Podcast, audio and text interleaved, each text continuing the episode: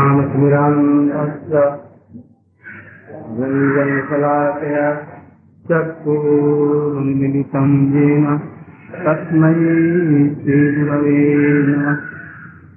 वञ्छाकल्पतरुभ्यश्च कृतासिन्धुभ्येव च वैष्णवेभ्यो नमो।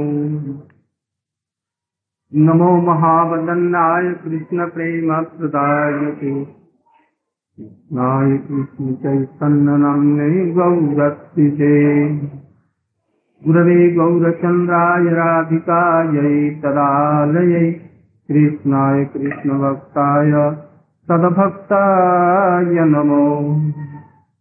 यं प्रव्रजन्तमनुपेतमपेतकृत्यम् द्वैपायनो विरहकातर्यासुहाव पुत्रेति तन्मयतया सर्वोऽभिनेदु तं सर्वभूतहृदयम्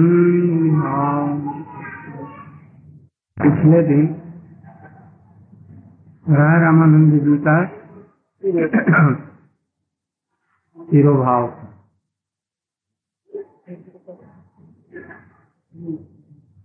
हम लोग आज ही मनाए। चैतन्य महाप्रभु जी ने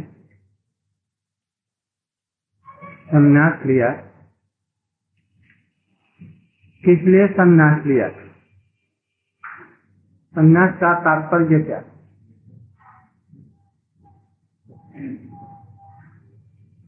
काम, क्रोध, लोभ, मद, मोह, मात्सर्य संपूर्ण रूप से छोड़ देंगे। भौतिक सुखों को छोड़ देंगे भौतिक सुखों के लिए लड़ाई, झगड़ा, विवाद, कामना, वासना सब छोड़ देंगे यही तो संन्यास ये अभी संन्यास नहीं हुआ, संन्यास का ये बाहरी लक्षण है। जिन चीज़ों के लिए संसार के लोग चाहते हैं, अपने इंद्रिय सुखों को भोगों को चाहते हैं, इसलिए लड़ाई, झगड़ा इत्यादि होता है। तो इन चीज़ों को छोड़ दे, मन से भी छोड़ दे। और उस मन को भगवान के चिंतन में, कीर्तन में, स्मरण में लगाए। तन, मन और वचन।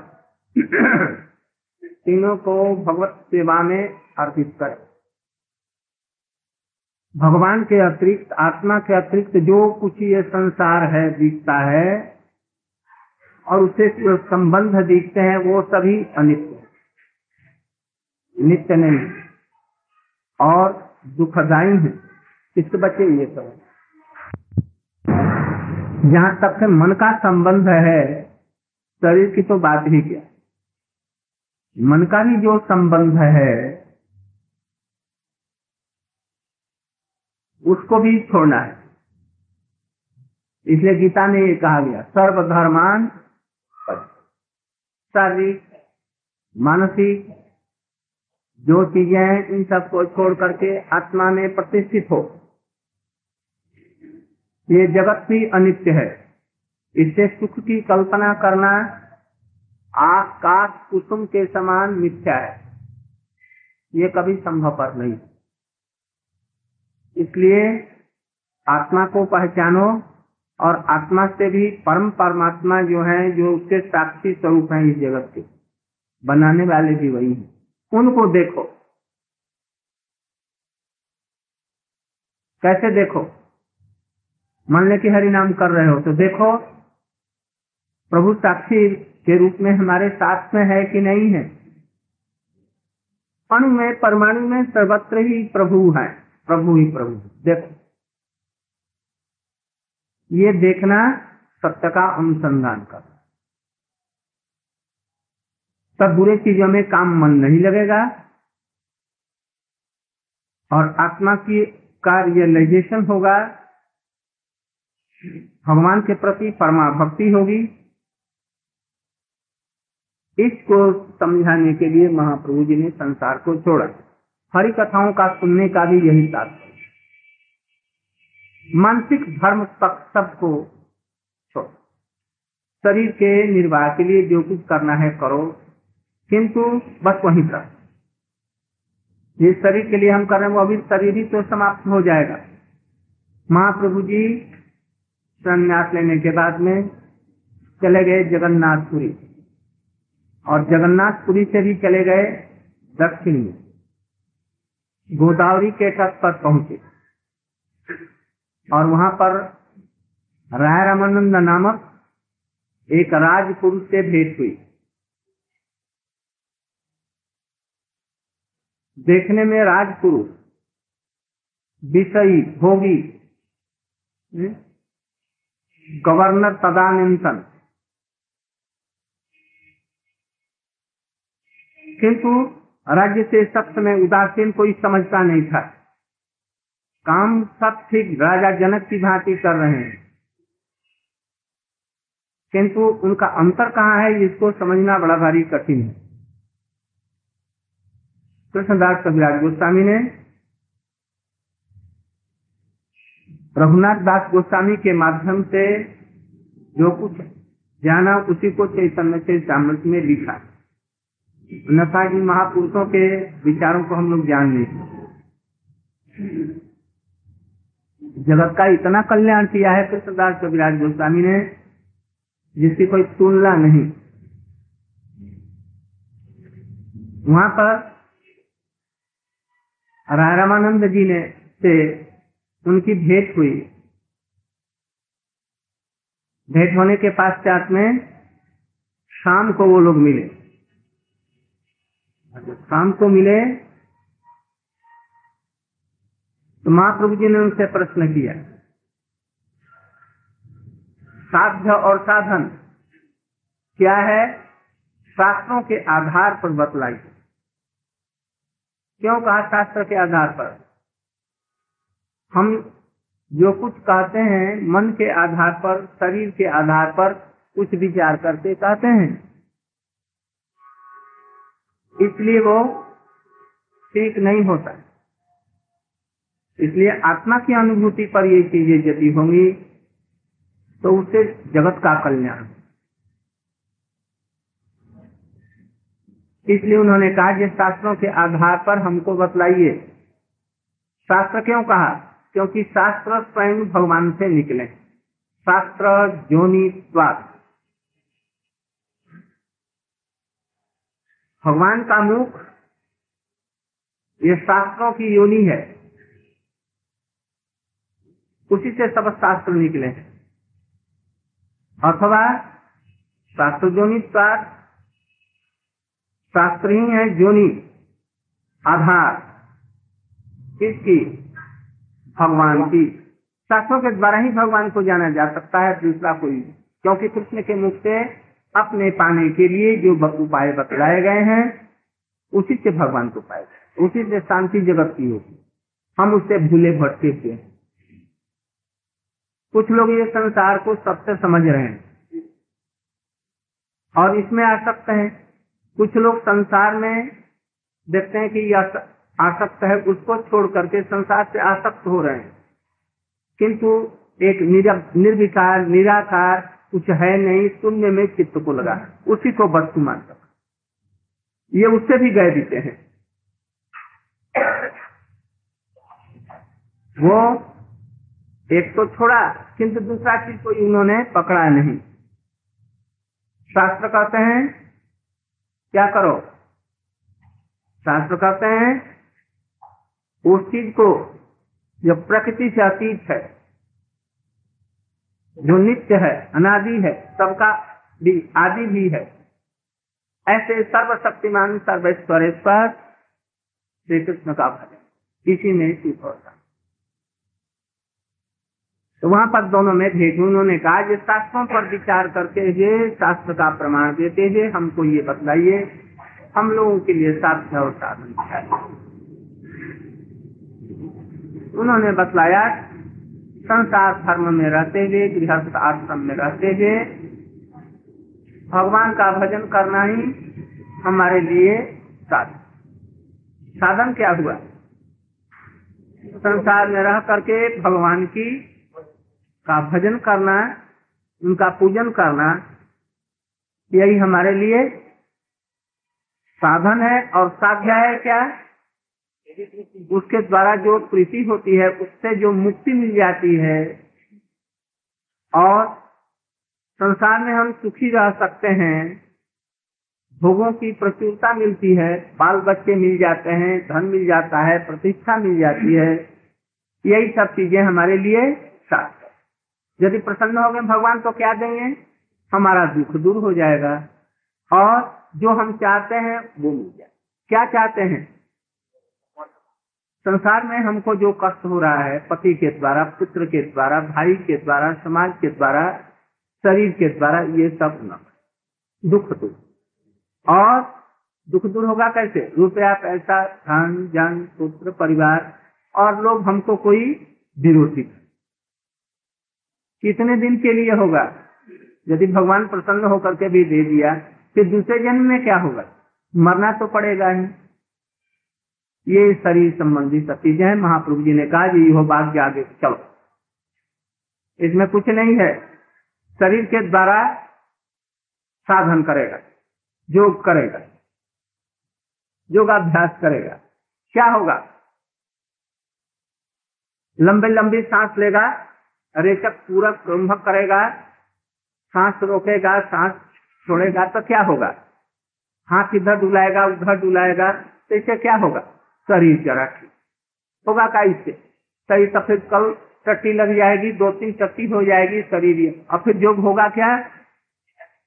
इसलिए योग, तपस्या ये सब मत करो। इससे कुछ नहीं, आगे कुछ करिए तो उन्होंने कहा अच्छा कर्म जो करते हो करो, किंतु प्रभु को अर्पण अब एक प्रभु आए भगवान, जिसके स्थिति के लिए वो किया। इससे क्या होगा? मान ले कि हमने सब कर्म किया और भगवान को अर्पण किया। बाग बगीचा लगाया, लोगों के लिए उपकार किया, यज्ञ किया, तपस्या किया। तो लोग उपकार मेरा क्या होगा? तुमको मुक्ति मिल जाएगी। चित्त शुद्ध हो जाएगा पहले। और चित्त शुद्ध होने से कामनाएँ, वासनाएँ दूर हो जाएगी। हम्म? एक आदमी अभी, मान लिया किसी से लड़ाई किया, मारपीट, दंगा की और आज ही उसकी मृत्यु होगी तो वो क्या सोचते हुए मरेगा? लड़ाई दंगा यही तो। इसलिए लड़ाई दंगा ही मत करो। किसी चीज़ में आसक्त होकर के मरेगा तो उसी की चिंता कर। ये समझ इसलिए जो कुछ करते हो, भगवान को अर्पण करो, ये बात तो ठीक है। किंतु इससे अधिक से अधिक तुम्हारा चित्त निर्मल होकर के और तुम्हारी मुक्ति हो जाए। अधिक से अधिक। और नहीं भूर्भु सह महाजन तप सत्य इत्यादि में जाकर के फिर आएगा जाएगा चक्रवाती। क्योंकि शरीर और मन से अभी संबंध है आत्मा से संबंध नहीं। आगे बढ़िए। तब उन्होंने क्या बतलाया? स्वधर्म को त्याग कर दो। शरीर संबंधी जितने प्रकार के धर्म है सर्वधर्मान प्रत्यजमाम एकम सर। अपनी विद्या बुद्धि बल बुद्धि छोड़ दो। और हमारे शरणागत हो जाओ। तो यदि मैंने धर्म, अधर्म सब छोड़ दिया तो तो फिर मैं क्या हो जाऊँगा? पशु? होगा कि नहीं? हमारे शरण में आ जाओ तो मतलब क्या? इसमें एक उद्देश्य छिपा है। धर्म, अधर्म जो बातें लिखी गई है, उसको हमने तो छोड़ दिया। और फिर रहा क्या तब? कहते हैं कि हमारे शरण में आ जाओ। हमारे शरण में आने से मैं जो कहता हूँ या कहा है उसको पालन इसमें छिपा हुआ है। ना? क्या करो? ये वेद शास्त्र उपनिषद क्या है? हमारे आदेश। जीवों के कल्याण के लिए हमने उसमें जो बतलाया है, उसको तुम पालन करो। इससे क्या हो? देखो, तुमको जो पाप लगेंगे धर्म को छोड़ने से उसे मैं तुमको संसार में रहते हुए बहुत से पाप करते हैं। इन सबसे तुमको दूर कर दू। किसको दूर कर देंगे? अर्जुन कौन है? ये ऊपर वाला। हमारा तो शरीर का, शरीर से हमारा क्या संबंध है? इसलिए ये प्रभु की कृपा नहीं थी और आगे चलिए। तब ज्ञान मिश्रा भक्ति। ज्ञान मिश्रा भक्ति क्या बतलाया? ब्रह्मभूत प्रसन्न ब्रह्मभूत प्रसन्नात्मा, सोचती न कांक्षति सम सर्वे सुतेषु, मदभक्ति लभते। देखो, जो ब्रह्मभूत व्यक्ति होता है, ब्रह्मज्ञ होता है, न सोचती, न कांक्षति। वो जानता है कि आत्मा मैं हूँ। मैं शरीर नहीं। कर्म के फल से हमको शरीर मिला है, किंतु मैं इससे अलग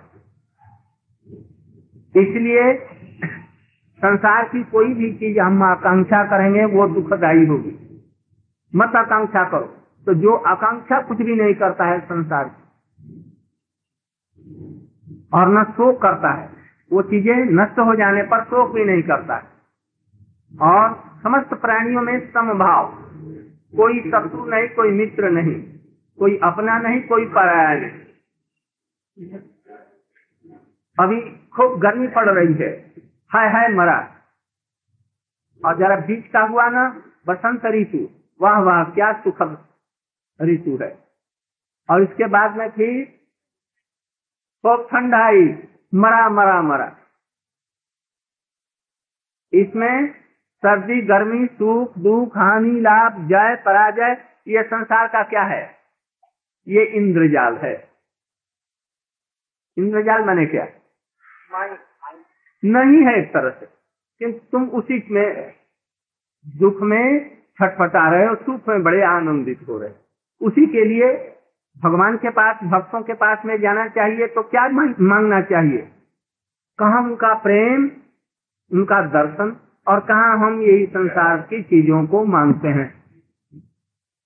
साधु नहीं देना चाहता तो भी वो चाहते हैं कि नहीं, हमको इसी को दे दिए, इसी से प्रसन्न। ज़ोर ज़बरदस्ती इसलिए कहते हैं कि इसमें सुख शांति नहीं होगी। इसलिए ब्रह्म भूत प्रसन्न आत्मा सब समय प्रसन्न रहता है। न सोचती, शोक नहीं करता। किस लिए?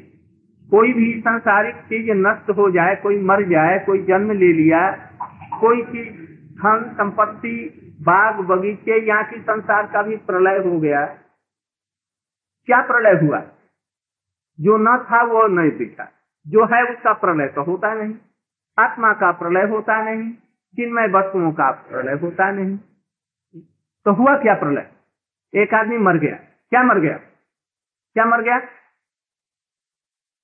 बिलबिलाएँगे सभी यहाँ पर जितने सुने वो भी बिलबिलाएँगे किंतु मर क्या गया?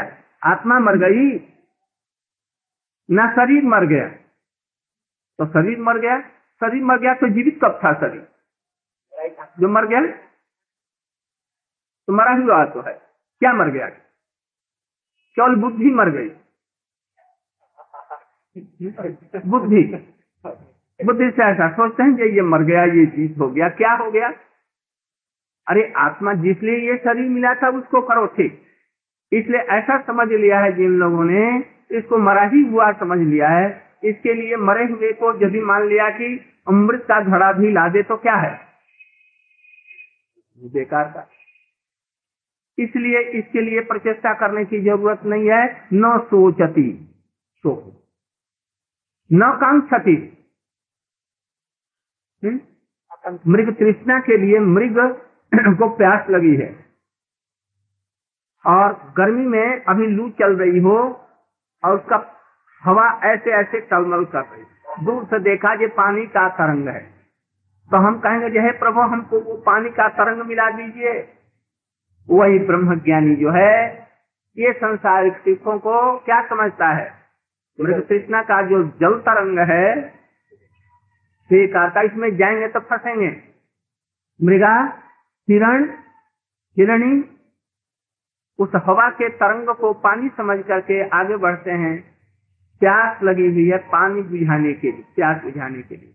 थोड़ी देर के जाते सकते और आगे और आगे और आगे बढ़ता जाता है। और रेती में जो गर्म ताप से जलता है, बस उसी में जाकर के जब आगे नहीं बढ़ पाते हैं, बस लुढ़क जाते बस मर जाती मर गए। ऐसा ये संसार है। ये सुख होगा, ऐसे सुख ऐसे सुख होगा।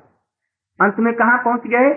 जहाँ पर कि रावण और प्रहलाद जी का पिता हिरण्यकशिपु कंस, दुर्योधन, कर्ण, शकुनी, दुशासन इत्यादि। ये लोग यहाँ पर पहुँचे हैं, हम वहीं पर पहुँचे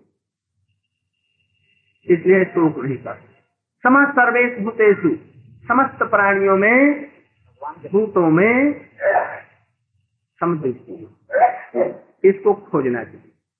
महाप्रभु ने क्या ही हो बात जागे बेकार की बात कितना सुंदर बात। शास्त्रों में ये बातें लिखी है। गीता के हाँ? गीता के श्लोक और महाप्रभु जी कह रहे हैं ये हो बात बेकार की बात। आगे को कहो जिसमें कि हमारा कल्याण हो आत्म कल्याण देखो इसमें भी कल्याण नहीं। लोग समझते हैं उन लोगों के लिए कुछ ऊपर स्टेज पर है, जो अत्यंत संसार में घोर आसक्त हैं, इसी के लिए लड़ते मरते हैं दमड़ी चमड़ी के लिए। उन लोगों के लिए कुछ ऊपर की बात, किंतु इसमें भी लाभ नहीं। और आगे बढ़ो। ज्ञाने प्रयास समुदपर्शन मंतएव इवंति सन्मुखरितां भवदीय वार्तां स्थाने स्थिता प्रायसो अजित त्रैह त्रैलोक्यम।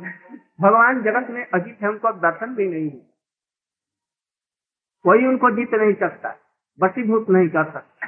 किंतु जो व्यक्ति ज्ञान के प्रयास को अभी जो पहले बतलाया गया, इसको भी छोड़ दिया, पीछे छोड़ दिया। शनि के बीच के लिए प्रयत्न नहीं करते हैं, तत्व ज्ञान के लिए, ये सब जड़ विज्ञान की तो बात ही क्या? तत्व ज्ञान, कृष्ण भगवान है, राम भगवान है, इनको भी छोड़ देते हैं, है? आत्मा है या अनात्मा है छोड़ो इस सब बात को। क्या करो? वो अपने आप आ जाएगा। भगवान पहले खाओ तो हैं? खाओ तो क्या होगा? रसगुल्ले ले आओ, और महन भोग ले आओ, खीर ले आओ। खाओ, देखो तो खाते ही भूख अपने आप चली जाएगी। तृप्ति भी हो जाएगी, शरीर में बल भी आ जाएगा। इसलिए भक्ति भगवान का। भगवान की कथाओं का श्रवण करो। इससे श्रवण करने से तत्व ज्ञान अपने आप आ जाएगा, संसार से वैराग्य भी आ जाएगा, मुक्ति चरणों में लौटेगी, और साथ साथ में जो भगवान जो अजित हैं, वो भी सर्वत्र दिखाई पड़ेंगे। जैसे कि किसी किसी को दूध में घी नहीं दिखाई देता। दूध को थोड़ा सा उबाल लो, अच्छी तरह से। कभी कभी देखा जाता है, उसके कण ऊपर आ जाते हैं और झिलमिल झिलमिल करते हैं। विशेष करके यदि उसका मंथन कर दिया जाए, पानी डाल दिया है मंथन करके तो क्या होगा? मट्ठा अलग हो जाएगा और मक्खन अलग हो जाएगा। मक्खन को जरा तरल कर दो, घी। देखो कैसा एकदम तरल हो जाएगा। सब मैल दूर हो जाएगा। ऐसे ही कण कण में प्रभु है, कहा नहीं है, किंतु वो दिखेगा। कैसे? हरि कथा के मत तो तब फिर उन्होंने कहा हाँ हाँ हाँ हाँ हाँ थोड़ा सा। आगे चलिए। इसमें भी कहा आगे चलो। तब उन्होंने कहा